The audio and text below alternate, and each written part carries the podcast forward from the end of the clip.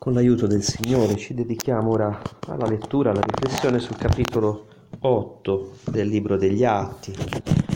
Con il brano precedente in realtà siamo arrivati fino al versetto 4 del capitolo 8. I primi versetti fanno corpo unico con il brano precedente, cioè con la, tutto l'episodio di Stefano, che praticamente si conclude Inizia col capitolo 6, abbiamo visto, con la scelta dei sette, tra cui appunto Stefano, poi prosegue con l'opera di Stefano, che compie prodigi, segni con la sua predicazione con potenza, le accuse che vengono rivolte a Stefano, l'arresto. Il capitolo 7 è dedicato tutto al discorso di Stefano, che non è semplicemente un'autodifesa, ma è poi un attacco che viene rivolto a un giudaismo chiuso al Signore, chiuso alla fede e incentrato solo sulle opere e sul Tempio. E per questa sua presa di posizione Stefano viene ucciso. Alla fine del capitolo 7 e poi inizio del capitolo 8 è raccontato di seguito il martirio di Stefano e poi l'inizio di una persecuzione che tocca la chiesa di Gerusalemme e disperde non tutta la comunità di Gerusalemme, ma uno di quei due gruppi che abbiamo visto, quello appunto dei cosiddetti ellenisti, cioè di quegli mm, giudei di fede appunto giudaica, israelitica, che però provenivano dalla diaspora, quindi che presentavano una visione più legata al mondo greco, ma più aperta, di un giudaismo meno legato al Tempio e alla legge, e invece appunto l'altro gruppo giudaico, proprio legato al Tempio e alla legge, viene risparmiato dalla persecuzione. Quindi capiamo, l'abbiamo già detto l'altra volta, che la comunità di Gerusalemme praticamente presenta due gruppi. Dopo l'episodio di Anania e Safira che ci segnala, come dire, un, una ferita, una divisione dentro la comunità, una mancanza di fiducia, di lì vengono fuori poi il lamento degli ellenisti nei confronti degli altri perché le loro vedove sono trattate diversamente, sono discriminate nel servizio appunto caritativo delle mense, l'istituzione dei sette appunto che vuole rimediare a questa mancanza, ma poi capiamo che il ministero dei sette non è un ministero semplicemente caritativo, è un ministero di guida, di evangelizzazione, è un ministero di predicazione che si riferisce soprattutto a quelli di ambito ellenistico. Quindi la Chiesa di Gerusalemme dal capitolo 6 degli Atti, eh, nelle circostanze appunto del martirio di Stefano, comprendiamo che è fatta come di due gruppi, come fossero due parrocchie che non hanno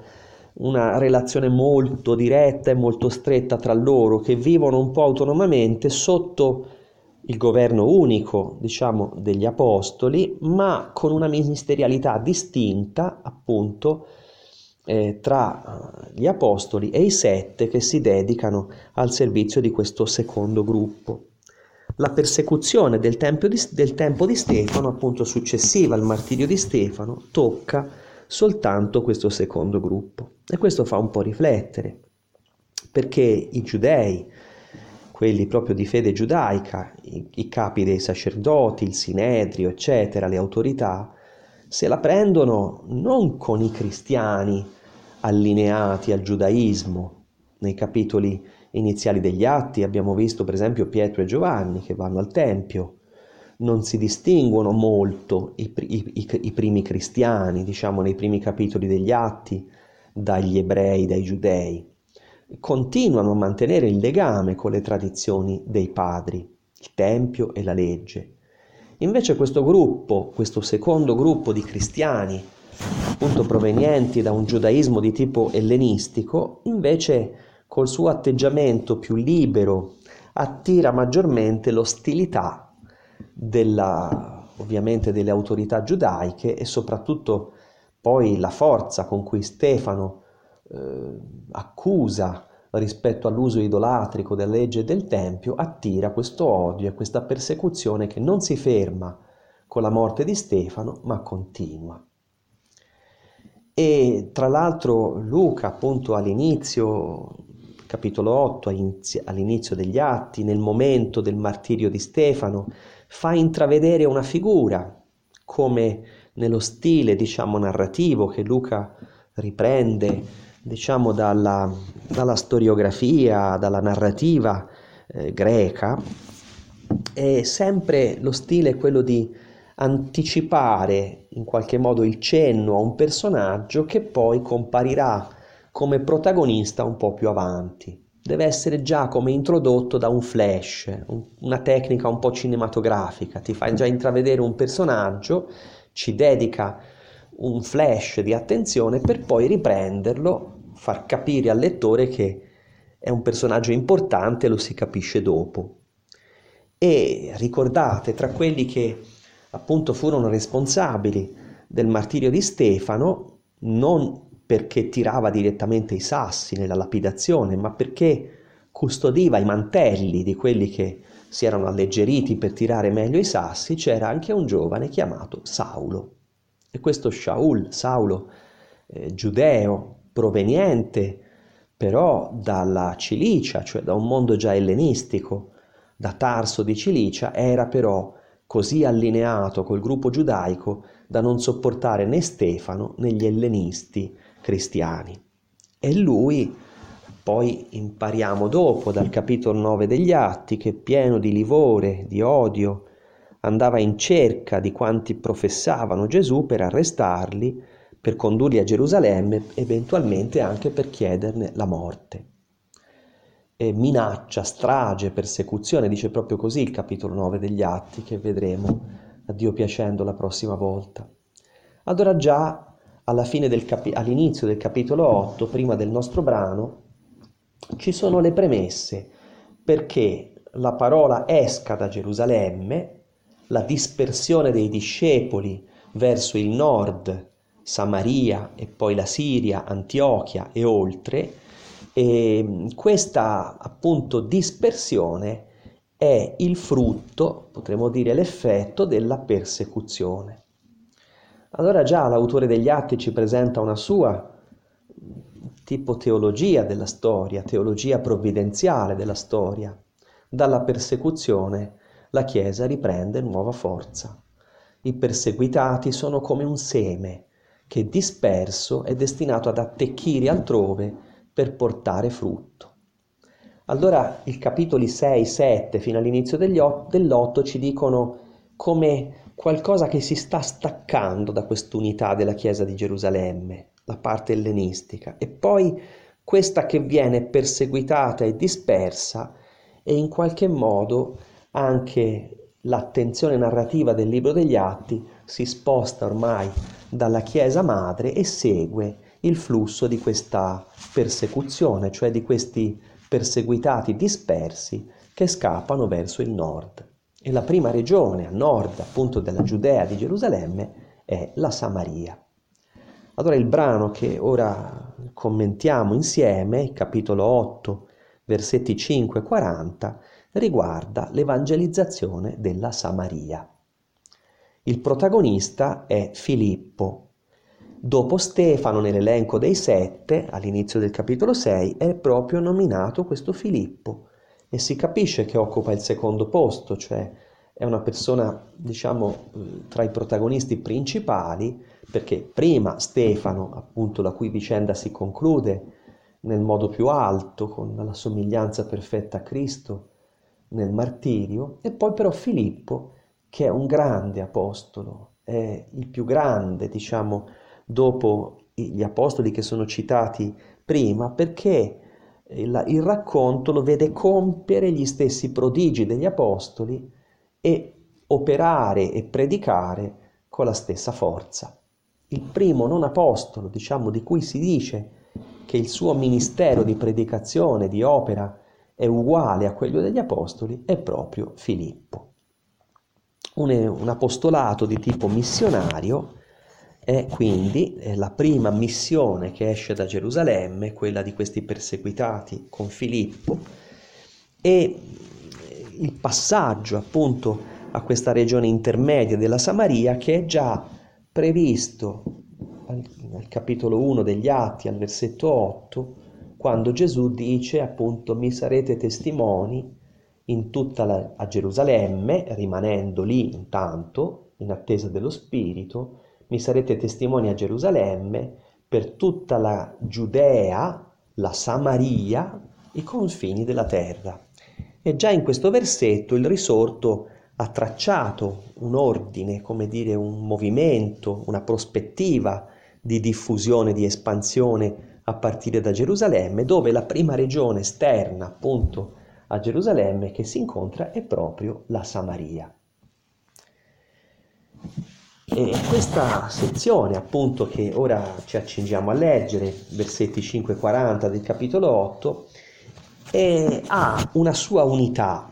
In realtà è fatta di più di un episodio, eh, però unificati questi episodi dal, da un comune vocabolario, che è quello della missione, dell'andare, del camminare per strada, quindi diciamo così di, una, di un avvicinarsi di una, potremmo dire, una chiesa, oggi la si chiamerebbe in uscita, e qui negli atti è la prima volta al capitolo 8 che si parla di una chiesa in uscita.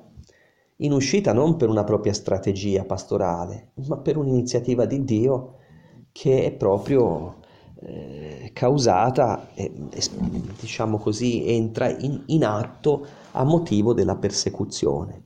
Il lessico della missione, dell'evangelizzazione, e quindi eh, lega tutti questi brani. Questi episodi poi sono accomunati anche da un tratto comune che hanno i protagonisti raggiunti da Filippo. Rispetto al giudaismo ufficiale, tutti questi soggetti che incontriamo sono degli emarginati. I samaritani complessivamente, che accolgono le parole di Filippo nella prima parte del brano, sono diciamo discriminati in quanto scismatici, sincretisti. Cioè eh, noi sappiamo, per esempio, se ricordiamo il brano del Vangelo di Giovanni, Gesù che incontra la Samaritana, eh, i Samaritani erano eh, considerati degli eretici dai giudei perché non accettavano i profeti, accettavano solo la Torah di Mosè, la interpretavano con canoni, categorie che ovviamente escludevano il tempio e il culto e avevano un loro culto in quel monte Garizim dove loro vantavano appunto la sede dei patriarchi, cioè il pozzo di Giacobbe, la sosta appunto delle famiglie patriarcali per un certo tempo e addirittura il sepolcro di Giuseppe, dove ritornando dall'Egitto portato appunto il corpo di Giuseppe 400 anni dopo la sua morte all'ingresso della terra promessa, sarebbe stato sepolto eh, non nella tomba dei padri, appunto Abramo, Isacco, eccetera, a Hebron, a Mamre, nel sud, diciamo, della Giudea, ma proprio nel centro, nel cuore della Samaria. Sono tradizioni diverse, differenti, con cui ovviamente ogni gruppo all'interno del giudaismo pseudo-giudaico che sia, ma che si rifà a questa stessa matrice, vanta nel proprio territorio, nella propria tradizione, un motivo di autenticità che lo mette magari in competizione, in contrasto con gli altri gruppi. Il giudaismo ufficiale emargina i samaritani. D'altra parte, i samaritani sono di fede giudaica, nel senso che accettano la legge di Mosè, ma sono una popolazione molto raccogliticcia. Dopo le varie deportazioni, eccetera, il territorio della Samaria era stato forzatamente, diciamo, eh, c'era, c'era stata una, una, forzata sostituzione degli abitanti, deportati ebrei, importati e costretti lì popolazioni straniere per rompere ovviamente il tessuto sociale, la coesione sociale precedente, un po' come è successo nel nostro meridione eh, già al tempo di Federico II, eh, quindi popolazioni diverse che appunto hanno portato poi anche certe problematiche no? prima assenti.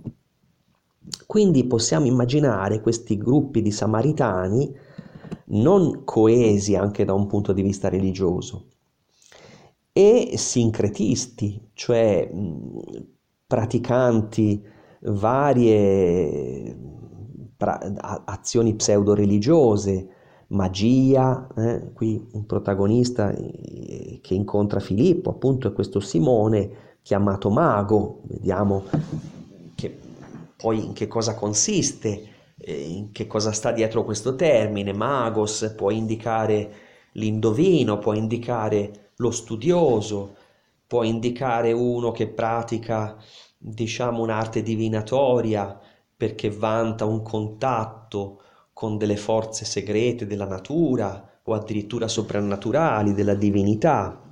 E quindi diciamo che dà una sua interpretazione di fatti, di situazioni fino a predire il futuro e che magari è dotato, si ritiene dotato di un potere di un potere soprannaturale, di una potenza capace di operare, di trasformare delle situazioni e questo era appunto il personaggio di Simone. Ma evidentemente non era l'unico. Questi samaritani, quindi scismatici, sincretisti, erano oggetto di emarginazione dal punto di vista del giudaismo ufficiale. Il brano fin- finale di questa sezione è quello che ha per protagonista l'eunuco appunto incontrato da Filippo mentre torna nella sua terra dopo la Pasqua a Gerusalemme, anche lui è un emarginato, uno che a motivo della sua menomazione, della privazione della circoncisione, pur avendo una simpatia per il giudaismo, non potrà mai essere annoverato, diciamo, nel popolo eh, in senso religioso, nella fede giudaica vera e propria, potrà rimanere solo un simpatizzante, ma tutto sommato uno che all'emarginazione unisce, attira su di sé anche un certo disprezzo. Quindi, diciamo, questa evangelizzazione della Samaria è rivolta da parte di Filippo a protagonisti che hanno come tratto comune quello di un'emarginazione rispetto al giudaismo ufficiale. Non è una missione ai giudei, quella di Filippo, è già una missione in qualche modo a una categoria di persone che sono un po' a mezza via tra il giudaismo, un loro modo di intendere il giudaismo, la fede giudaica, e dei tratti pagani che si rivelano anche in pratiche di tipo magico che sono o ellenistiche o più diciamo vicine all'ambito greco ma anche all'ambito orientale eh, più estremo. La, la, predicazione di Filippo, eh, tutto questo testo nel quale ora piano piano entriamo, eh, si può cogliere che non è iniziativa, strategia del missionario, ma è guidata dallo Spirito è suscitata dalla persecuzione e quindi in modo misterioso è proprio il Signore e il suo Spirito che aprono nuove vie. La persecuzione ha disperso, eh? pensate alla parola diaspora, vuol dire dispersione, ma c'è nella radice la parola speiro, sporos, che vuol dire seme, eh? è come una semina, è come il contadino che semina nel campo. Quindi la dispersione a motivo della persecuzione è insieme percepita, letta come un seme gettato perché porti frutto. E naturalmente nel percorso degli atti, guardando anche un po' avanti, la Samaria non è che una tappa intermedia perché poi questo flusso deve arrivare fino ad Antiochia. E ad Antiochia, siamo al capitolo 11 degli atti, allora lì comincia il ruolo di protagonista di Paolo, prima con Barnaba, poi con Silvano, Sila e poi appunto lui fino a Roma. Allora Antiochia diventa la base strategica per l'evangelizzazione di tutto l'Occidente. Allora la Samaria possiamo dire questa tappa strategica intermedia tra giudaismo e paganesimo, tra mondo culturale giudaico e mondo greco. Entriamo nella lettura prima semplicemente del testo, poi cerchiamo di vederlo nel suo insieme. Vedete che la prima unità con la lettera A ho dato come titolo Filippo evangelizza la Samaria. Filippo, sceso in una città della Samaria, predicava loro il Cristo. In una città della Samaria, eh, eh, alcuni testimoni del testo, nella critica appunto che viene per ricostruire il testo originale, presentano davanti a città un articolo che la rende determinativo, quindi si dovrebbe tradurre Filippo sceso nella città di Samaria, Samaria è il nome della regione, ma era anche l'antico nome della capitale di questa regione, appunto Samaria, che poi i romani chiamarono Sebaste. Allora, probabilmente beh, per noi forse cambia poco questa sfumatura, ma è per dire che c'è un obiettivo preciso. Lui raggiunge questa città che è la città principale e predicava il verbo cheriusso, da dove viene cherigma, annuncio, quindi è l'annuncio, il primo annuncio della fede. Predicava loro il Cristo.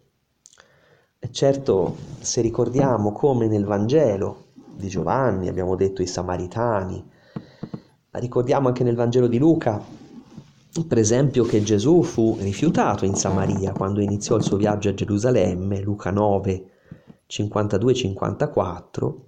Eh, ricordiamo l'episodio dei Samaritani che non vogliono accoglierlo e quei due discepoli che dicevano appunto vuoi che diciamo che scenda un fuoco dal cielo e li distrugga e Gesù che li rimprovera. Mm?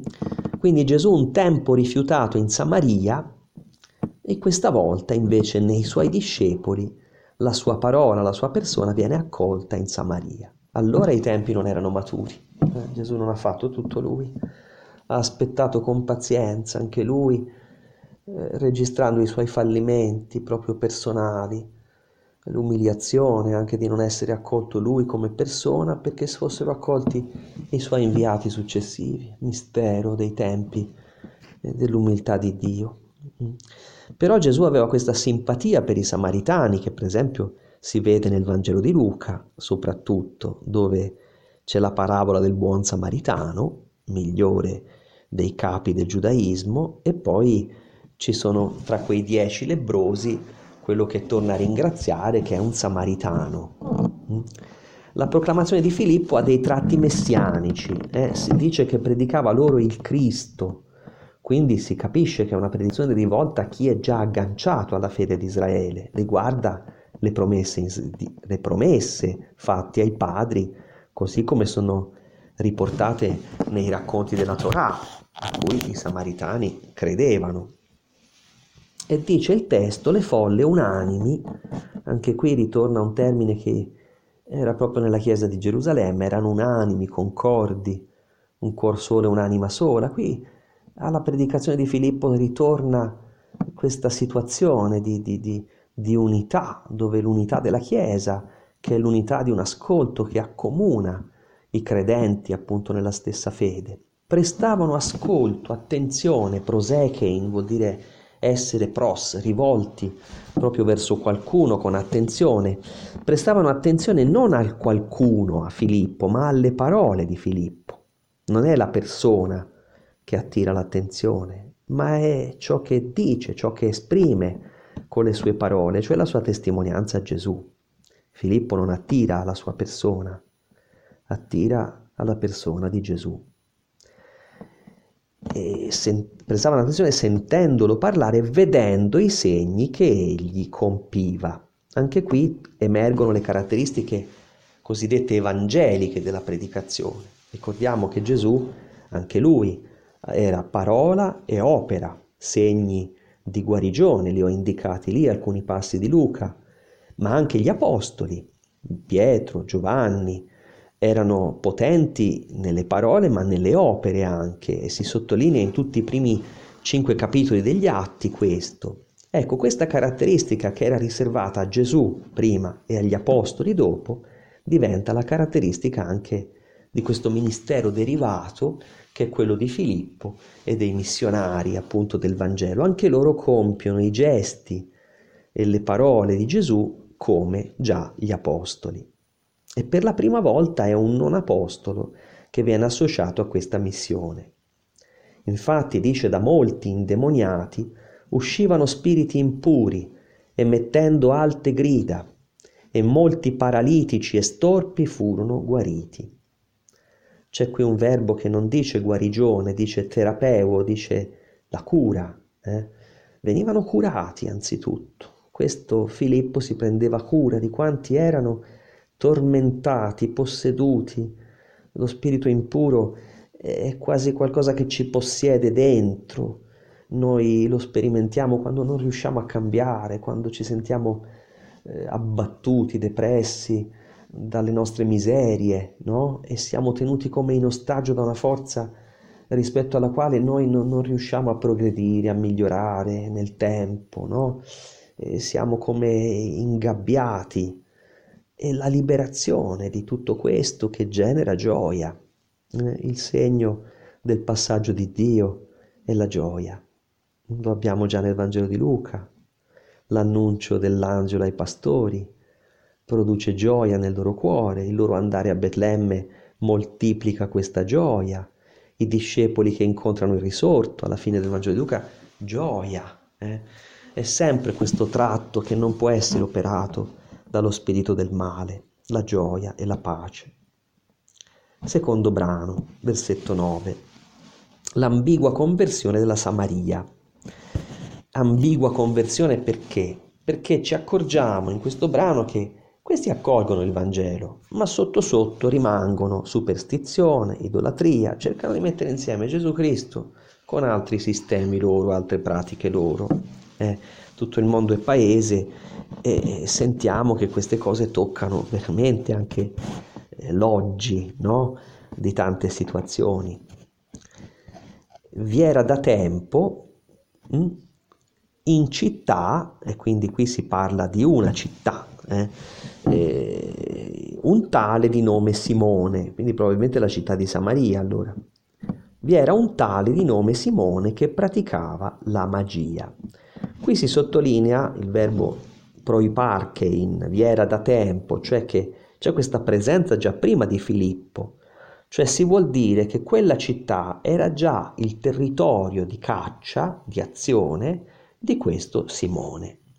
E quindi Filippo interviene come un usurpatore in qualche modo di un potere, cioè questo aveva la sua piazza, il suo mercato pseudo-religioso, in quella città arriva una sorta di concorrente, arriva dopo di lui. Magia, abbiamo già detto, mm, nel Vangelo di Matteo troviamo le figure dei magi che erano studiosi, diciamo eh, conoscitori della, dell'astrologia, conoscitori della letteratura, eh, probabilmente in grado anche forse di guidare delle persone, di predire degli eventi, di intuire il flusso della storia, eccetera, eccetera. Ma quella che in Oriente, diciamo, eh, è una terminologia anche sapienziale, che dice anche qualcosa di autentico, come immagini, non necessariamente diciamo, di imbroglio o di superstizione, invece nel mondo greco-romano, e probabilmente anche l'uso che ne fa qui Luca, nel mondo greco-romano magos è espressione di diffamatoria, di cialtroneria. Mm? E questo dice faceva strabiliare gli abitanti della Samaria spacciandosi per un grande personaggio dice li faceva strabiliare, il verbo qui existanein vuol dire li faceva andare di fuori, fuori di sé, eh?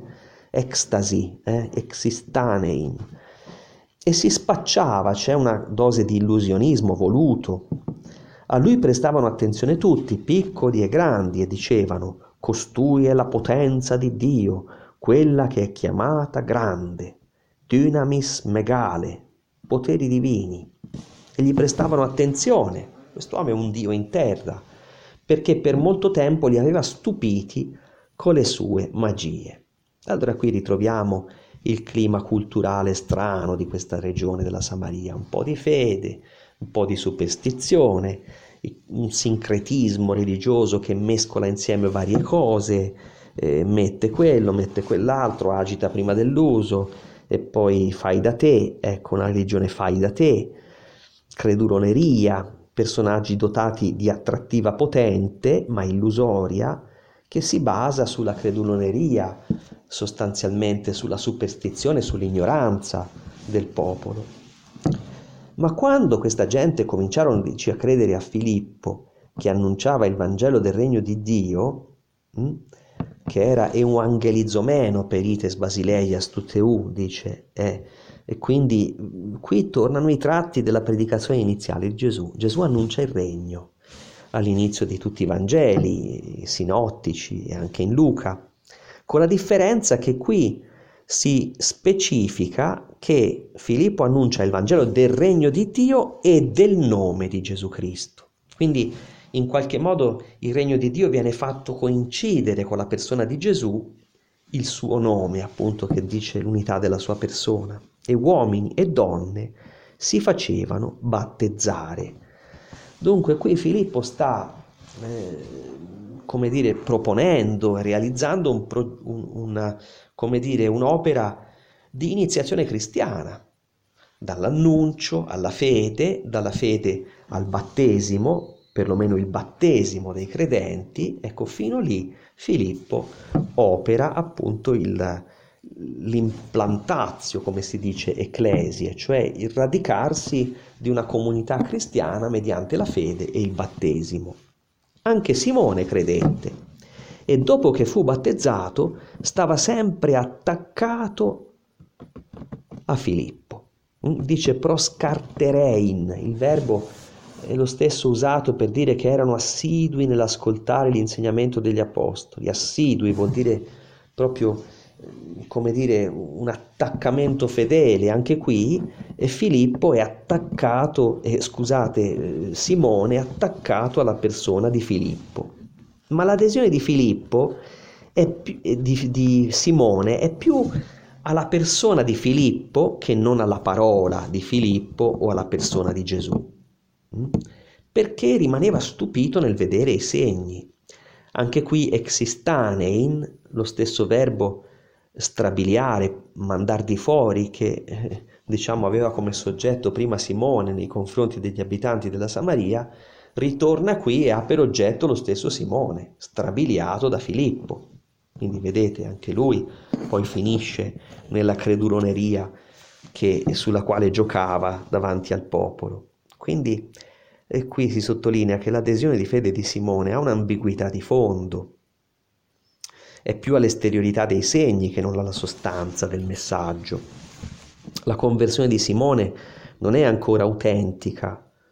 Ecco, il suo sembra un mimetismo, una volontà di imitare chi lui ritiene più potente magari dice ci imparo nuove strategie, poi questo Filippo se ne va perché è itinerante, ma io resto qui e in qualche modo dopo ne so più di prima e posso ottenere più di prima, avere poteri nuovi, eccetera, no?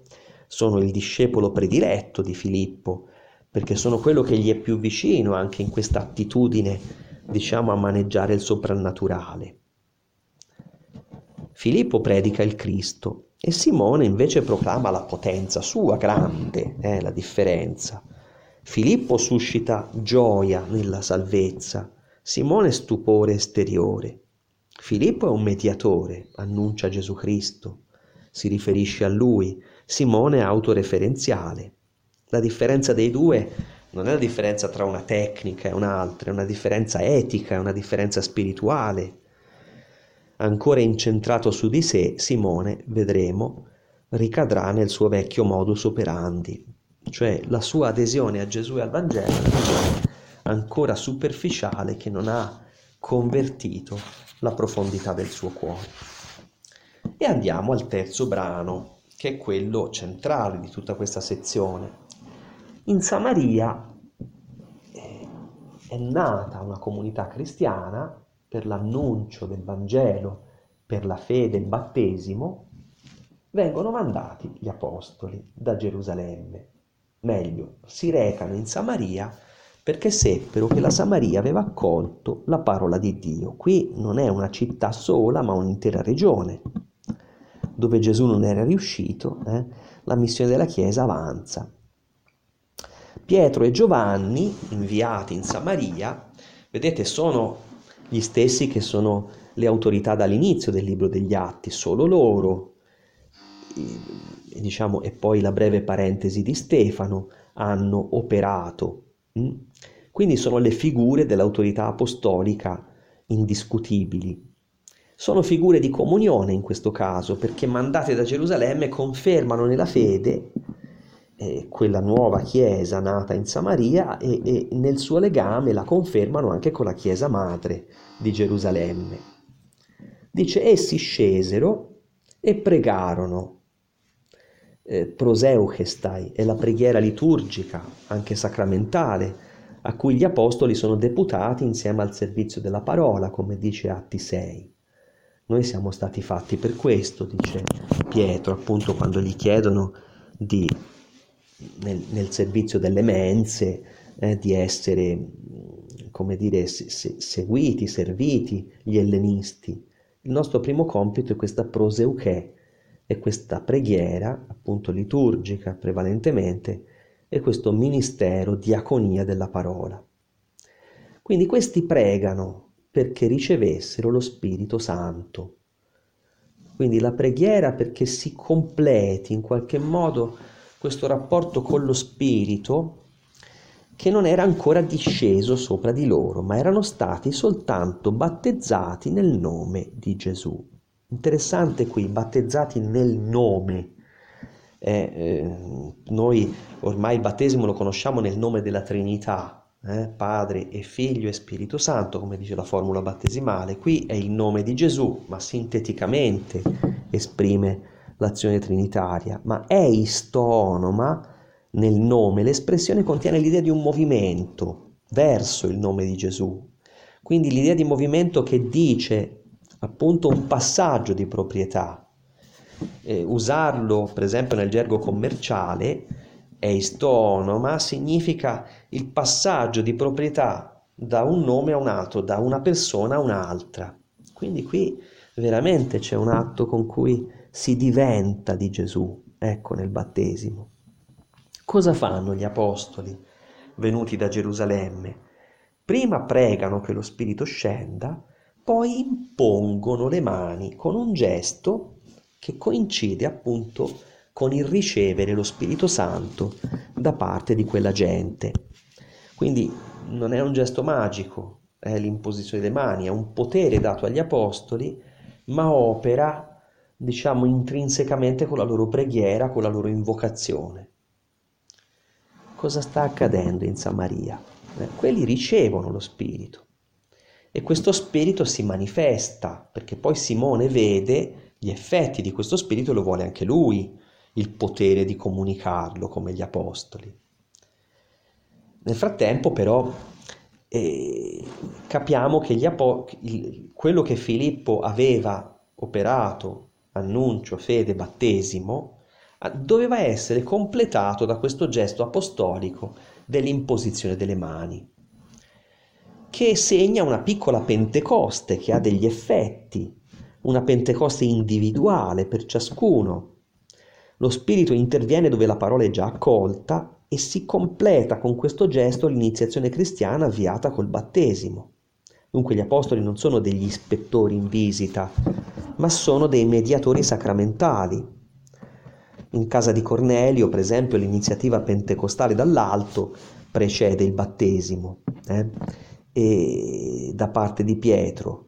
Qui la segue ma in casa di Cornelio perché lì si trattava da parte di Dio di superare la resistenza dell'Apostolo e della Chiesa, lo Spirito scavalca e irrompe su quelli che stanno credendo alla parola ancora prima che siano battezzati, ma poi col battesimo che questa azione dello Spirito diventa stabile in loro. Sono due prospettive un po' diverse, ma qui abbiamo descritto bene il processo di iniziazione cristiana.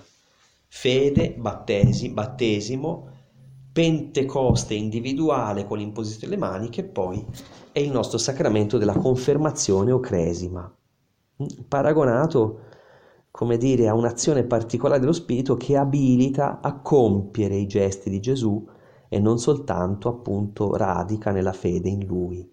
È una fede che diventa particolarmente sapiente, dotata di discernimento, di fortezza, di capacità testimoniale e operativa. Ecco i frutti della cresima. Ora vedete qui abbiamo due gesti, battesimo, imposizione delle mani, li ritroveremo anche più avanti negli atti. Il protagonista del primo gesto è il missionario evangelizzatore, quello del secondo è l'apostolo che unisce in questo senso alla comunione, all'esperienza della Chiesa Madre di Gerusalemme. Quarto riquadro. Eh, eh, la mancata conversione di Simone eh, si constata. Simone, vedendo che lo Spirito veniva dato, didotai, eh, agli occhi suoi, cioè come fosse un oggetto lo Spirito, veniva dato, eh, lui lo immagina come un, oggetto che si trasferisce e dice allora questo lo voglio anch'io, io voglio questo potere, voglio essere come quelli che mettono le mani sugli altri e, e, e sulla testa degli altri e ottengono degli effetti che cambiano le persone. E lui offre del denaro agli apostoli, dice se mi date questo potere io vi pago. E anche a me, quindi date questa exusia perché a chiunque io imponga le mani egli riceva lo Spirito Santo. Capiamo che qui Simone è risucchiato dal passato, e la sua conversione non è autentica. Lui immagina un legame tra il dono di Dio e il denaro, eh? sia in dare che in ricevere. Eh, immagina cioè che lui può ottenere il dono di Dio col denaro, ma poi il dono di Dio ottenuto gli procuri altro denaro da parte degli altri, quindi come un investimento personale, che i soldi che lui era disposto a dare agli apostoli li avrebbe poi riottenuti, ammortizzato, ammortizzato dunque la spesa con questo dono, dotazione particolare con cui lui poi sarebbe rimasto lì dopo la partenza degli apostoli a continuare la sua opera meglio di prima. E qui abbiamo l'intervento di Pietro. Pietro che insomma gli, a sentir parlare di soldi e di cose come per Anania e Saffira, di attaccamento al denaro, di corruzione, di queste cose che gli veniva subito l'orticaria. E qui Pietro, come già fece con Anania e Saffira, era partito in quarta, possa tu andare in rovina, tu e il tuo denaro, perché hai pensato di comprare con i soldi il dono di Dio. Severissimo Pietro, eh? come già prima con i due coniugi di Gerusalemme, e qui la severità è perché il denaro corrompe la fede. In quella Samaria sincretista, mezzo giudaica, mezzo pagana, come abbiamo detto, consegnata alla creduloneria, alla manipolazione del divino a scopo monetario, eh, per Luca lo spirito è sempre dono di Dio, non oggetto che si dà. Eh, abbiamo dei, dei, riferimenti, li trovate lì, eh, si veda anche Atti 16, 16, la profetessa per esempio di Filippi, Atti 19, gli esorcisti giudei, anche questi legano, diciamo, il possedere dei, delle doti, tra virgolette, soprannaturali di divinazione o di potenza operativa, li legano alla possibilità di fare denaro. Quindi c'è un giudizio molto severo, Luca è molto sensibile nel racconto degli atti a queste mescolanze assurde di fede, di superstizione, le, le, proprio le bolla con una severità enorme, eh, quasi con il, con il tono di una maledizione o per meglio dire di una sorta di scomunica ecclesiale.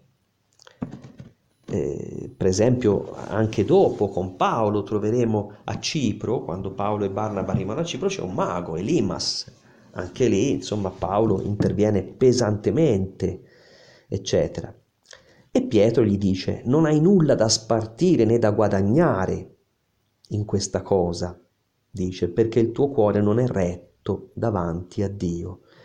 Non hai nulla da spartire né da guadagnare è la terminologia che nella Bibbia greca dei 70 indica per esempio avere parte all'eredità della terra oppure esserne esclusi, cioè indica l'appartenenza a una tribù, l'appartenenza al popolo. Quindi è come fosse una scomunica questa, sei battezzato, hai ricevuto questo, ma tu sei peggio di prima. Se ragioni così non hai parte, cioè sei fuori dalla Chiesa. Un po' come la morte simbolica di Anania e Saffira morti e portati fuori, uno dopo l'altro, quasi una morte quasi simbolica, segno di una perdita di comunione, di una, di una rottura, che, la rottura con la comunità cristiana, che poi una rottura con il Signore ti porta alla morte. E Pietro che dice ti vedo pieno di fiele amaro. Ritorna l'espressione in Deuteronomio 29 che eh, parla di un cuore inquinato, di una malattia del cuore. Ti vedo preso nei lacci dell'iniquità, come in Isaia 58, eh? cioè quando il male ti lega e tu non ne sai uscire perché ti, ci, ti ci sei aggrovigliato dentro. Rispose allora Simone, eh, che è rimasto scosso da questa eh, affermazione di, di, di Pietro. Pregate voi per me il Signore, perché non mi accada nulla di ciò che avete detto. Eh? E qui Simone si fida più della parola o preghiera degli apostoli che, che, che non della sua. Ciò gli restituisce un briciolino di credibilità, se non altro, si umilia. O forse è ancora prigioniero di una visione magica, non si sa. Eh? Come dire, voi siete più potenti di me se pregate voi per me ottenete diciamo più di quello che può ottenere la mia preghiera. Mm. Qui la finale rimane aperta, che fine farà Simone? Si convertirà? Cambierà? Sarà veramente autentico suo, la sua adesione al Signore? Eh, qui la finale rimane aperta, a differenza del brano di Anania e Saffira dove c'è come una chiusura in quella morte simbolica.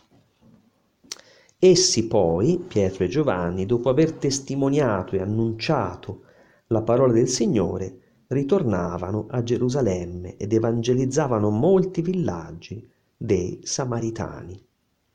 La missione degli Apostoli in Samaria quindi include anche l'atto evangelizzatore di Filippo. Loro ritornano sui passi di Filippo attraversando la Samaria e includono come l'opera di Filippo nella prospettiva più grande, più generale eh, dell'opera apostolica, eh, sigillando quello che Gesù aveva detto all'inizio degli atti. Mi sarete testimoni per tutta la Samaria anche, come passaggio intermedio fino alla Galilea e ai confini della terra.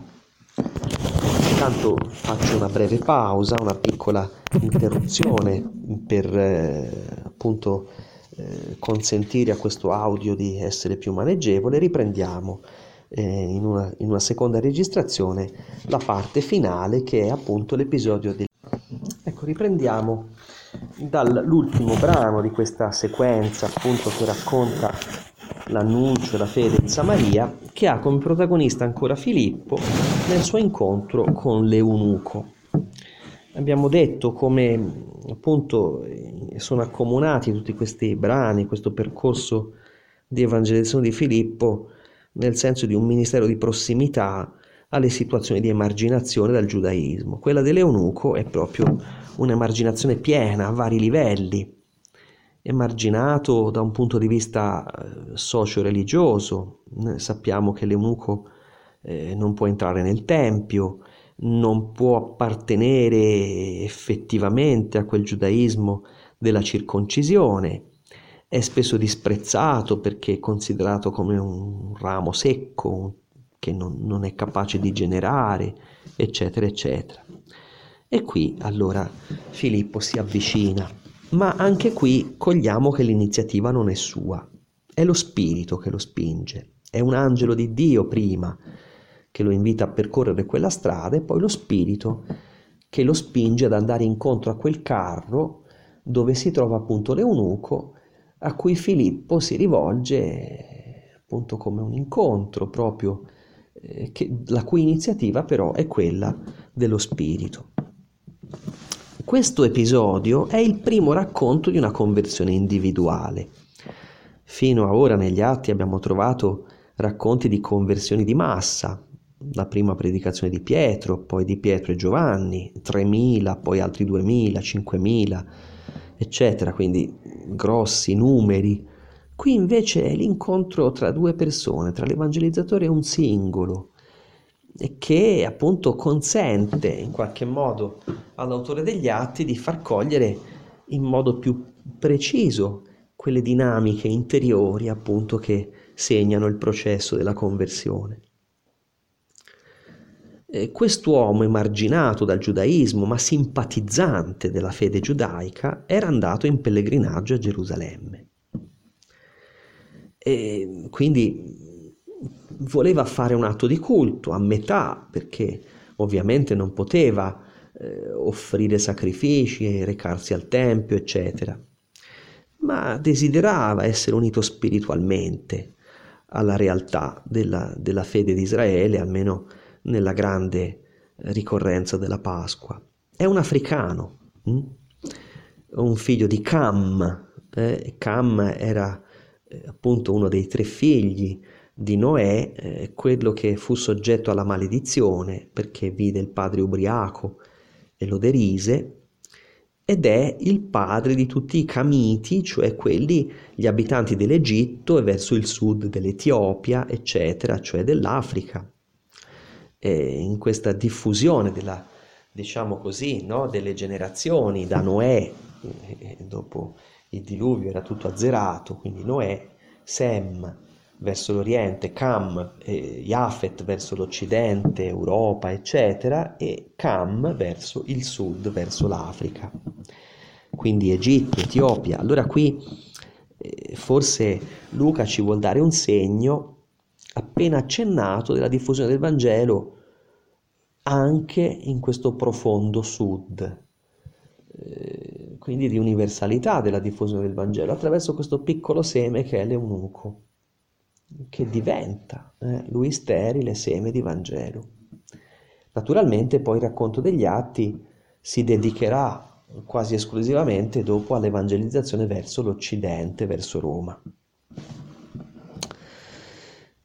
Filippo qui eh, ha dei tratti molto diversi, non è più il guaritore, mm, ma è un interprete delle scritture, un maestro, è una figura profetica che indica la volontà di Dio, ma come accompagnatore nella fede, un ministero di prossimità, ti fai vicino e guidi, accompagni i primi passi del cammino di fede di una persona. Ritornano qui elementi, per esempio, del ciclo di Elia, di Eliseo, la guarigione di Naaman, il Siro, eh, uno straniero che viene beneficato, il rapimento di Elia sotto gli occhi di Eliseo, anche qui Filippo viene rapito dalla presenza dell'eunuco che prosegue il suo cammino. Eh, ci può essere anche un richiamo dentro l'opera di Luca a Gesù nella sinagoga di Nazareth, quando Gesù interpreta le scritture, come fa Filippo con l'eunuco, nella luce appunto di Isaia 61, annuncia il regno di Dio, oppure i discepoli di Emmaus ancora di più. Nei discepoli di Emmaus Gesù si fa compagno di strada dei due, come appunto Filippo con l'eunuco, spiega loro le scritture che loro non hanno capito e poi tutto culmina con un atto sacramentale, a Emmaus la frazione del pane, qui con l'eunuco il battesimo. Quindi sono episodi che hanno anche un valore un po' catechetico per dire il percorso di iniziazione cristiana con questa modalità simpatica che è narrativa, un racconto. Un angelo del Signore, dunque ecco il testo, parlò a Filippo. L'iniziativa è sempre di Dio, ormai lo sappiamo negli atti. L'ordine di un angelo. Poi, più avanti, lo Spirito dirà a Filippo avvicinati a quel carro. Ora, l'indicazione dell'angelo è abbastanza difficile da, da, da accogliere. Dice alzati, va verso il sud sulla strada che scende da Gerusalemme a Gaza. Questa strada, ovviamente da Gerusalemme, è una strada più secondaria, si unisce poi a Gaza con la cosiddetta via Maris, la strada grande, l'autostrada carovaniera che collegava l'Egitto con il nord, con eh, il Tigri e l'Eufrate, la Mesopotamia, eccetera. Gaza, la striscia di Gaza, appunto, è, è, è diciamo quello che, eh, che oggi tristemente conosciamo, appunto, di questi luoghi della resistenza palestinese. Dopo cominciava il grande deserto, praticamente la strada attraversava un deserto con poche, con poche oasi, poche tappe, ma non c'erano più città fino all'Egitto dice scendi su una strada che ti porta a Gaza, dove inizia il deserto, e anche questa strada è deserta. Ma insomma, su questa strada che poi porta verso l'Egitto, che è deserta e porta al deserto, cosa ci vai a fare? Che ordine è? Invece se avesse detto, sai, ti mando per quella strada perché incontri gente, No, è deserta. E Filippo si fida di un ordine che ha una sua dose di incomprensibilità umanamente, no? Si alzò e si mise in cammino. Quando ecco un etiope e un uco, funzionario di Candace, regina d'Etiopia, era venuto per il culto a Gerusalemme, hm? Era amministratore di questa regina e stava ritornando seduto sul suo carro e leggeva il profeta Isaia. Mentre Filippo obbedisce all'angelo, questa strada deserta diventa il luogo di un incontro misterioso. Allora è lo spirito che dice a Filippo va, accostati a quel carro. Un'iniziativa di Dio, non è una strategia di Filippo che non ci sarebbe andato mai per una strada deserta. E anche qui, ecco, etiope, Mm? Eunuco, qui è il costume di molte corti orientali, eh, di rendere così queste persone per certi incarichi, è il funzionario di una regina d'Etiopia, Candace era il nome di regine madri che si sono succedute con questo nome, forse dal nome comune di singole regine era forse diventato quasi un nome proprio per indicare il titolo di regina madre. Vabbè, Etiopia. Etiopia Cush in ebraico, Aetiops in greco, no? E che vuol dire faccia bruciata, eh? il colore della pelle eh, di questa gente.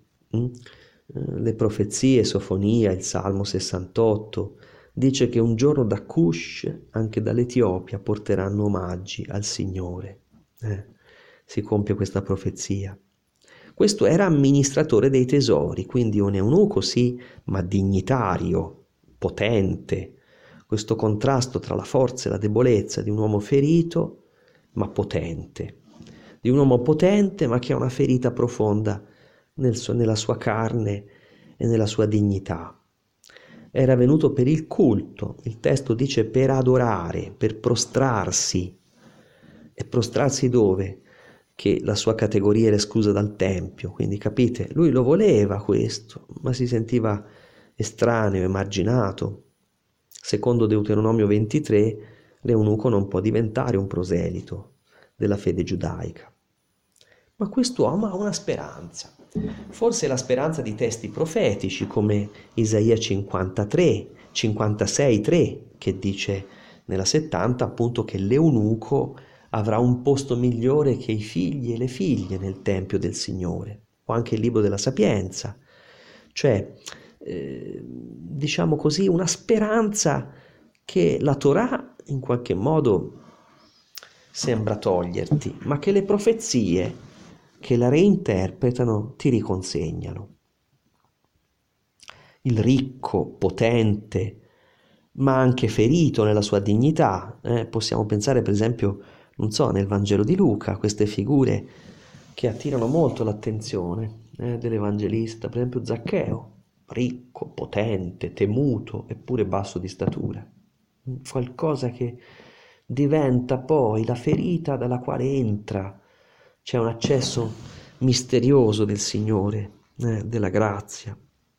Oppure il centurione, eh, eh, che è potente ma è malato, cioè il figlio o il servo più esattamente malato gravemente, quindi una situazione di forza ma con l'unione di una debolezza che poi diventa il varco del Vangelo nella vita della persona. Lui era stato a Gerusalemme per la Pasqua, ritornava e leggeva il profeta Isaia. Beh, uno che torna da un pellegrinaggio dovrebbe tornare gioioso, cantando, averlo chiuso ormai il libro, nel senso che si vive di quanto il Signore ti ha eh, donato, comunicato nell'esperienza anche di fede condivisa con gli altri nel pellegrinaggio. Quest'uomo che ancora al ritorno sta lì con questa pagina del profeta Isaia davanti e cerca di capire vuol dire che il pellegrinaggio gli ha lasciato dentro più nostalgia, eh, quasi il senso, come dire, di un mancamento, ancora di un vuoto, di una risposta non trovata, piuttosto che la gioia eh, di un incontro. E l'incontro il Signore glielo riserva qui. Quell'uomo leggeva il profeta Isaia. E Filippo gli dice, capisci quello che stai leggendo? Qui c'è un gioco di parole. Capisci è ginoskeis, ciò che leggi anaginoskeis, cioè capisci, conosci quello che riconosci, si dovrebbe dire così nella lettura. Nella lettura riconosci, come dire, il significato delle parole, ma da questo tuo riconoscere le parole conosci anche il senso, la comprensione. Cioè non basta leggere, saper leggere, bisogna capire di che cosa si sta dicendo. E come potrei capire se nessuno mi aiuta? Ecco la povertà di quest'uomo. È un uomo che ha bisogno, che chiede nella verità eh, e si affida perché gli preme questo. Nessuno mi guida o the gain vuol dire condurre per strada. Luca, per esempio, dice se un cieco conduce un altro cieco, ecco, se nessuno mi guida. Nel Vangelo di Giovanni sappiamo che chi guida è lo Spirito Santo, che guida la verità tutta intera della persona e della parola di Gesù. E qui è il compito apostolico. Invitò Filippo a salire e a sedere accanto a lui. E il passo della scrittura che stava leggendo era questo. Come una pecora, egli fu condotto al macello, e come un agnello senza voce innanzi a chi lo tosa, così egli non apre la sua bocca. Nella sua umiliazione il giudizio gli è stato negato, la sua discendenza chi potrà descriverla, perché è stata recisa dalla terra la sua vita. E qui eh, Isaia 53 eh, nomina eh, per la quarta volta una figura misteriosa, quella del servo di Yahweh. In questo quarto canto del servo eh, il tono è molto più drammatico che negli altri tre. Questo servo è un agnello, una persona innocente, eh, una persona debole che si presenta fragile, debole, e che viene condotto al macello, ucciso senza sua colpa, un agnello senza voce, muto, davanti a chi lo tosa, a chi lo uccide, nella sua umiliazione. In qualche modo gli è stata negata la dignità, la sua discendenza, dice chi potrà descriverla? Perché la sua vita è stata recisa, airein, vuol dire togliere via, può voler dire anche innalzare, airo. Eh? Questo doppio significato, quindi la sua discendenza è stata tolta dalla terra ma anche innalzata rispetto alla terra, portata più in alto. Ci può essere un riferimento alla resurrezione, riabilitato questo servo. Ma certamente il brano eh, si presenta misterioso, enigmatico per questo eunuco, che tuttavia vi riconosce qualcosa. Perché lui chi è sostanzialmente? Non è uno che è stato ferito, da agnello, da innocente, forse da bambino, con una mutilazione grave che lo ha pregiudicato della sua dignità, della possibilità di essere integrato in un popolo, in una comunità di fede e non emarginato. Gli ha negato il futuro, la discendenza, la posterità. Quindi ha reciso la sua vita dalla terra, sostanzialmente, come un atto che ti ha fatto morire prima della morte e anche se tu sei una persona importante che poi ha fatto carriera, questa cosa rimane come un mancamento profondo che, di una menomazione avvertita davanti agli altri e anche davanti a Dio e alle promesse di vita di Dio. Interessante che qui il canto del servo è riportato soltanto in alcuni versetti un po' tagliati in cima e in fondo. Mm? E, se lo leggiamo per intero la profezia del servo mettendo un mezzo versetto prima e un mezzo versetto, il mezzo versetto dopo rispetto a questa citazione, troviamo una duplice allusione in questi versetti al valore espiatorio della morte. Luca toglie questo riferimento che c'è in Isaia al valore espiatorio della morte. Perché? Perché probabilmente a lui non piace eh, mettere unilateralmente l'accento sul fatto che siccome Gesù è morto è, è, ed è un sacrificio che espia i peccati, lui ti ha azzerato tutti i peccati quasi fosse un atto automatico. È vero questo. Se non ci fosse quel gesto del suo amore, noi saremmo ancora peccatori e saremmo ancora perduti. È vero, ma a Luca non piace mettere l'accento unilateralmente sull'offerta di Gesù con il suo valore di azzeramento eh, espiatorio. Perché in Luca da sempre, da quando il risorto affida la missione, la sottolineatura è sempre sulla conversione, cioè che si insiste sul fatto che si devono convertire, quindi c'è anche un cambiamento interiore che esige l'impegno collaborativo dei credenti, che all'inizio è un impegno di apertura del cuore, di adesione di fede, poi diventa un impegno di perseveranza, di pazienza, un impegno anche etico.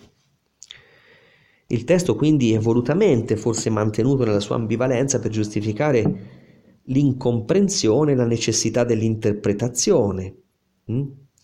Il testo ha dunque tre referenti, Gesù, il servo prima, Isaia, Gesù, il lettore eunuco. In che senso questo?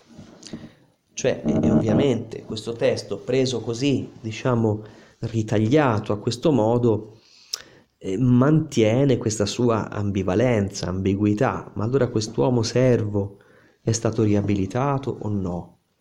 Quest'uomo servo in che senso deve essere considerato beato, benedetto? E tutto questo non lo si capisce rimanendo legati al testo di Isaia ma ha o non ha una discendenza, ha o non ha una dignità? Ed ecco allora la domanda dell'eunuco. Ti prego, preghiera, vedete, necessaria per comprendere, di quale persona il profeta dice questo? Di se stesso o di qualcun altro? Eh, se il profeta parla di sé, eh, probabilmente forse questa cosa riguarda lui, allora questa profezia ha avuto un valore storico che si è esaurito poi e praticamente forse non ha un valore per noi oggi. Ma se il profeta parlasse di qualcun altro, cioè alludesse a un'esperienza che travalica la sua situazione e quindi può riferirsi ad altri, allora forse questo brano può parlare anche di me, anche di me come agnello innocente condotto al macello, come persona mutilata e privata della sua dignità, privata dell'appartenenza a una famiglia religiosa, emarginata, privata addirittura del suo futuro, della sua discendenza. Allora Filippo, prendendo la parola, qui c'è un'espressione solenne, Filippo aperta la sua bocca, molto bello, eh? c'è un ebraismo qui, eh? che marca anche la differenza col servo di Yahweh. Il servo non apre la bocca, era agnello muto. Qui Filippo invece ormai ha una parola da dire e la parola è Cristo. Finalmente è giunto l'ora che le profezie siano svelate e partendo da quel passo della scrittura evangelizzò, dice questo, a lui Gesù. Eh, qui Filippo quasi incarna la stessa presenza di Gesù sulla via di Emmaus, con un'inversione però, perché a Emmaus ciò che fa problema è la morte di Gesù e le scritture citate da Gesù svelano il senso della morte di Gesù. Qui invece ciò che fa problema è la scrittura, è la profezia che non si capisce e la morte di Gesù, la Pasqua di Gesù svela il significato della scrittura e della profezia. In Luca 24 la scrittura è un'anamnesi della vita di Gesù, eh? quindi diventa memoria applicata a quello che Gesù ha fatto e ne scioglie, come dire, eh, l'oscurità della morte, del senso della morte. In Atti 8 invece la scrittura non è più anamnesi, ma è esegesi, diventa interpretazione. Eh, alla luce di Gesù alla luce della Pasqua di Gesù, la, la, la scrittura riceve la sua esegesi. proseguendo lungo la strada, qui eh, non ci dice niente cos'è accaduto nel cuore dell'eunuco. Eh, evidentemente c'è stata come un'epifania segreta, non è raccontata, non si dice che l'eunuco si sentì, non so, dei discepoli di Emmaus, dopo lo si dice, ci ardeva il cuore nel petto. Qui non si dice niente, solo i gesti esterni marcano, alludono a qualcosa che non si può dire, non si può descrivere accaduto dentro. E l'eunuco che chiede, eh? Eh, c'è qui dell'acqua, cosa mi impedisce di essere battezzato? Eh? Giunsero in un luogo dove c'era, dice, ti udor, cioè qualcosa d'acqua, un'acqua qualsiasi. Anche questa è una sorpresa in una zona deserta. Dico, per l'appunto c'è anche l'acqua qui, che non si trova neanche per bere. Allora dice, qui non manca proprio niente, dice, eh, l'eunuco, potrei essere battezzato, cosa me lo impedisce? Coliuo. Coliuo è un verbo che indica un impedimento, a volte, a volte anche messo dal Signore stesso, no? per dire che il, la, la, la, traccia da lui aperta è un'altra, hm? ma torna anche in Atti 10 con Pietro che dice ma perché, come potevo io impedire fosse battezzato uno che già aveva ricevuto lo Spirito Santo e via dicendo. Eh? E, quindi anche qui c'è eh, un richiamo a quell'impedimento che non c'è effettivamente come non c'era per Cornelio, che avvicina la situazione di, dell'eunuco a quella dello stesso Cornelio. In fondo lui non era un giudeo, eh, o non lo era da circonciso, quindi come a casa di Cornelio, che ovviamente era oltretutto anche un pagano, va bene, una situazione più estrema, ma questa è anche una situazione ambigua di passaggio, non è proprio segnato giudaicamente quest'uomo, ma non è nemmeno un pagano, però si può battezzare un uomo così, che non passa prima veramente da una fede giudaica, diciamo, istituzionalizzata. Che cosa mi impedisce? Eh? E Filippo ritiene che non ci sia impedimento. Qui vedete che dal versetto 36 si passa al versetto 38. Il versetto 37 esiste solo in alcuni manoscritti e che sono il codice di Bezza, sostanzialmente un testo diffuso in Occidente, mm, più tardivo, che inserisce qui una lettura più lunga, perciò viene esclusa dalla critica testuale come fosse un'aggiunta eh, non autentica, vi inserisce questa professione di fede dell'eunuco. Filippo che gli direbbe, se credi con tutto il cuore, ti è permesso il battesimo. E l'eunuco risponde, io credo che il figlio di Dio è Gesù Cristo. Mm? Quindi qui, eh, diciamo, quel glossatore del testo occidentale avrebbe voluto inserire una formula abbastanza primitiva di professione di fede. Credo che Gesù è il Cristo è il figlio di Dio con l'espressione se credi con tutto il cuore, eh, che richiama Romani 10, se con tutto il cuore crederai e con la tua bocca farai la professione di fede sarai salvo. Mm?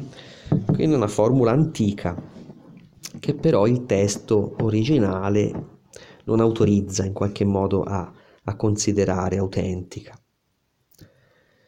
Fece fermare il carro, scesero tutti e due nell'acqua, Filippo e l'eunuco, ed egli lo battezzò. Quando risalirono dall'acqua, lo Spirito del Signore rapì Filippo. Il testo occidentale a questo punto, prima di dire del rapimento di Filippo, inserirebbe un'altra espressione. Dice, quando risalirono dall'acqua, lo Spirito cadde sull'eunuco. Eh? Quindi un rito che è insieme battesimale ma anche crismale, perché in questo caso non c'è l'imposizione delle mani, quest'uomo prosegue il suo viaggio e allora lo spirito, ovviamente intelligente, eh, nel gesto battesimale, diciamo così, include anche quello pentecostale. E lo, questo, questa affermazione quindi in qualche modo segna batte, fede, niente, non ci sono impedimenti, sei battezzato, lo Spirito scende su di te, eh, più di così, sei anche ufficialmente nella Chiesa, sei strappato via dalla tua emarginazione. quel giudaismo che non ti considerava, ti riteneva appartenente a metà, ora invece la Chiesa ti ritiene un figlio generato eh, pienamente nella sua dignità. Lo spirito dunque rapì Filippo, abbiamo già ricordato Eliseo e Elia rapito al cielo, Eliseo che però, come dire, padre mio, padre mio, eh, sente come la mancanza, vuole il mantello di Elia, vuole trattenere un po' del potere di Elia, qui no, Filippo è rapito. E l'eunuco dice non lo vide più, ma proseguì pieno di gioia, non gli manca nulla, perché ha già avuto il mantello, ha già avuto la potenza sacramentale di questa azione dello Spirito e dell'incontro e, e della trasformazione operata dal Signore nella sua vita e pieno di gioia proseguiva la sua strada. E Filippo non si mette a cercare come anche Eliseo, Elia scomparso, eh, o meglio, l'eunuco non ricerca la persona scomparsa, ne raccoglie il testimone e prosegue il cammino. Eh. Eh, qui, secondo un'immagine cara a Luca, è Magnificat, gli umili sono innalzati, coloro che erano disprezzati eh, davanti agli uomini. Filippo invece si trovò ad Azoto, ed evangelizzava tutte le città che attraversava finché giunse a Cesarea. Sono le città della costa, Gaza è quella più a sud, Azoto si risale verso nord, è la striscia di Gaza e poi Cesarea siamo ormai nella parte più alta del nord, vicino alla pendice, all'estremità del Carmelo. Ma toccare qui il nome di Cesarea è un'anticipazione, perché a Cesarea ci sarà poi Cornelio, capitolo 10 degli Atti, Pietro. In qualche modo allora si dice che eh, perché poi questa zona nel capitolo 9 10 sarà il territorio di evangelizzazione di Pietro. Ma in qualche modo negli atti, qui al capitolo 8, Luca ci suggerisce che prima che Pietro evangelizzi c'è già stato il passaggio di Filippo. Filippo quindi è una sorta di precursore della venuta apostolica, della presenza apostolica. È il missionario, diciamo, del, della prima fase, dove poi arriva la figura apostolica che conferma nella fede. E qui, secondo lo stile di Luca, con la menzione di Cesarea, che era la grande città marittima, una sorta quasi di capitale, perché la sede del procuratore romano che governava quella regione non era Gerusalemme, ma era Cesarea.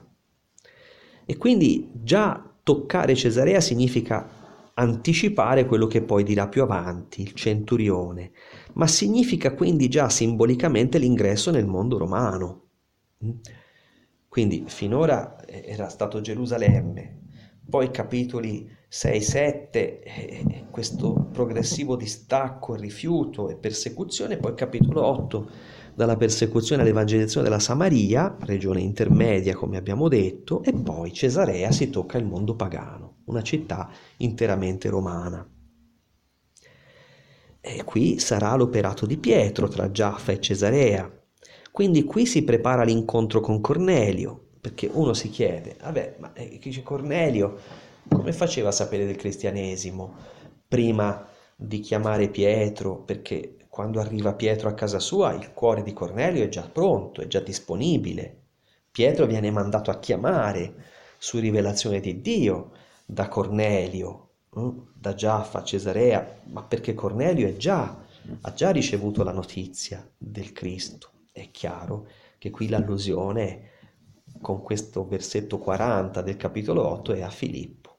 Cornelio è, pre- è forse anche lui stato preparato dal ministero missionario di Filippo. Quindi qui capiamo che i sette sono ormai divenuti evangelizzatori, prima Stefano, che brucia subito tutto a Gerusalemme, poi Filippo, gli altri non sappiamo, ma insomma erano probabilmente missionari che preparavano il terreno appunto alla conferma che gli apostoli poi facevano della fede nelle varie regioni.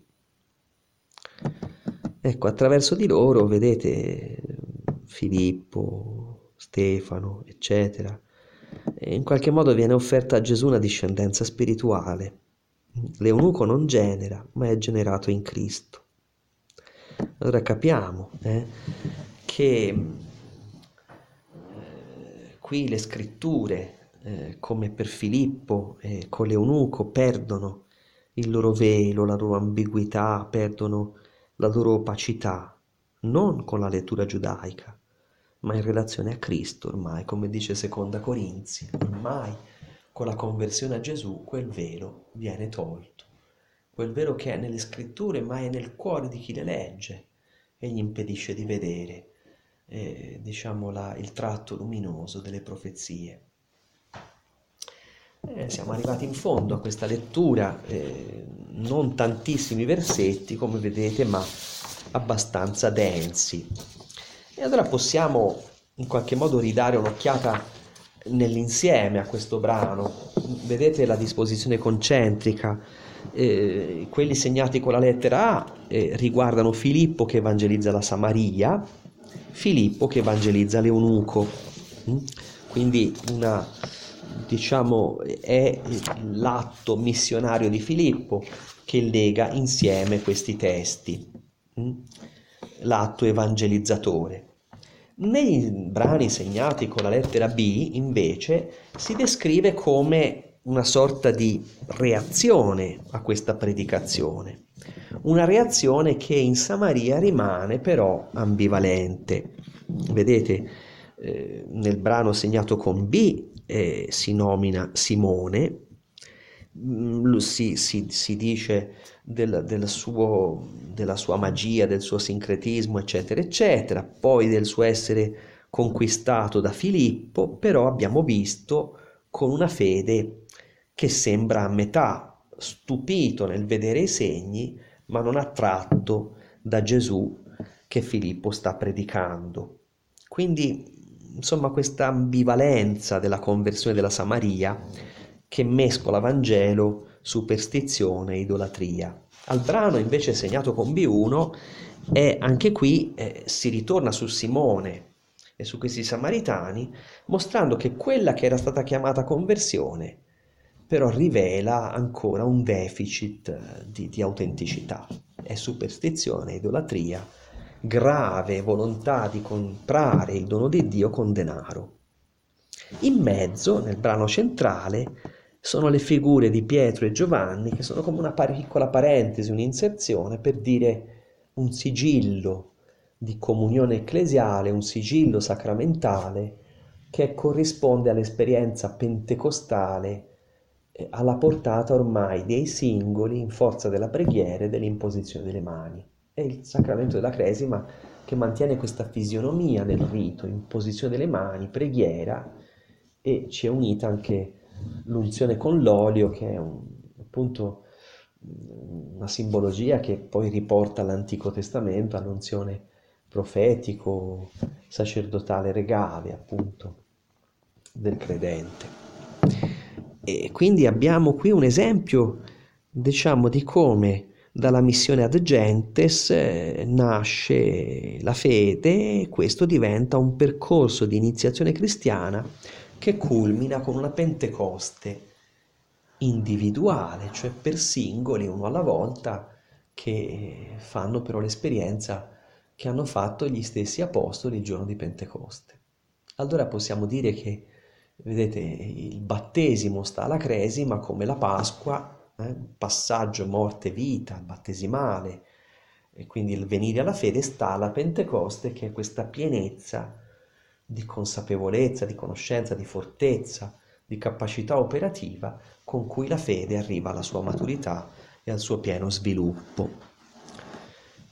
E vedete che ho riportato anche a parte l'episodio, diciamo così, delle, dell'eunuco perché fosse eh, un pochino più evidente nella sua costruzione, molto bella, molto abile. Vedete che c'è la menzione nei, nella frase nel versetto finale, iniziale e quello finale, l'ordine del Signore di andare verso Gaza E poi ancora eh, l'iniziativa del Signore che conduce Filippo ad Azoto per continuare la sua evangelizzazione. Quindi è Filippo agito dallo Spirito che da un luogo passa a un altro e poi ancora mm, in, in un nuovo cammino. Poi vedete i brani segnati con B è Filippo che si accosta all'eunuco, Filippo che si allontana ormai dall'eunuco che ha trovato la fede. Mm, quindi nel primo eh, c'è questo ministero di prossimità eh, che viene descritto, il carro, la menzione del carro, la lettura di Isaia e lo spirito che suggerisce a Filippo. Poi nel penultimo brano avete ancora la menzione del carro e poi ancora dello spirito del Signore che rapisce Filippo. Nei brani invece più verso il centro avete il riferimento alla scrittura, i brani segnati con la lettera C. Prima appunto è la ricerca di comprensione da parte dell'eunuco che chiede, eh, eh, eh, sollecitato da Filippo, eh, come potrei capire se nessuno mi guida? E invitò Filippo a sedere accanto a lui. E poi ancora, rivolgendosi a Filippo, l'eunuco che dice, ti prego, di quale persona parla il profeta? Quindi ancora una domanda di Filippo, prima più generale, mi aiuti a capire, poi più particolare di chi si sta parlando in questo brano e l'occasione dell'annuncio di Gesù. In mezzo, secondo uno stile che ritorna, abbiamo visto anche nei primi capitoli degli Atti, la parola della scrittura presa proprio puntualmente, cioè la lettura del passo della scrittura dove appunto con quel carattere particolare, eh, grassetto, eh, c'è la menzione di questo agnello senza voce eh, che viene immolato eh, in un atto perverso eh, che lui accetta senza aprire bocca e che poi ritorna, vedete ho rievidenziato questo carattere, per dire il riferimento cristologico del brano. Di chi si sta parlando? Di chi stai leggendo? Come posso capire? Di quale persona il profeta dice questo? Ed è il riferimento a quell'agnello che è un riferimento cristologico. Allora qui chiaramente avete una piena evangelizzazione eh, nella Samaria, ma che dalla Samaria prosegue verso il sud, verso l'Etiopia. E anche questa, potremmo dire, percezione dei livelli di senso della scrittura. Il primo livello è il servo. Chi è questo servo? La figura profetica, umiliata, eccetera, eccetera. Il riferimento cristologico e poi il riferimento al lettore alla sua condizione. Certamente nella domanda che pone Filippo all'eunuco, il profeta parla di, di sé, parla di qualcun altro. Probabilmente lui vorrebbe riportare direttamente a sé il riferimento del brano della scrittura. Insomma, sono io forse che mi devo identificare con quell'agnello portato al macello, con quell'innocente che è stato mutilato, che ha avuto la sua vita ferita, che gli è stata negata discendenza. E l'eunuco capiamo che legge quel brano e tornando dalla Pasqua non ha trovato una risposta a questa sua condizione cerca di capirsi usando la scrittura come specchio che rivela la sua vita. Ma questo rapporto diretto della scrittura alla vita, speculare non funziona, perché c'è una terzietà tra il, refer- il, il primo referente della scrittura, il servo, e l'eunuco. Non coincidono le due figure, ma in mezzo c'è Cristo che le lega. Allora è perché tu capisci che le scritture parlano di Cristo che allora capisci che parlano di te. È solo quando hai imparato a conoscere Lui e ti sei legato a Lui che allora la luce riverbera da Cristo, la luce delle scritture da Cristo si riflette e, e, nella tua vita e, e la trasforma mh? Mm, e ti consente in qualche modo di riconoscerti povero discepolo di colui che prima di te eh, è stato in quella stessa condizione. E allora capiamo che quella condizione di ferita di un uomo che era alto, che era funzionario, che era insomma potente, un po' come Zaccheo, è, che proprio la menomazione, la ferita diventano il luogo eh, favorevole all'ingresso dell'amore di Dio nella vita di una persona e preparano appunto in modo mirabile l'appuntamento di quella persona con la grazia. Ci fermiamo qui, ringraziamo il Signore e possiamo anche noi trarre luce dalla parola di Dio imparando a conoscere il cuore di Cristo prima di tutto e poi nella sua luce anche la nostra vita. L'incontro di Filippo con l'eunuco.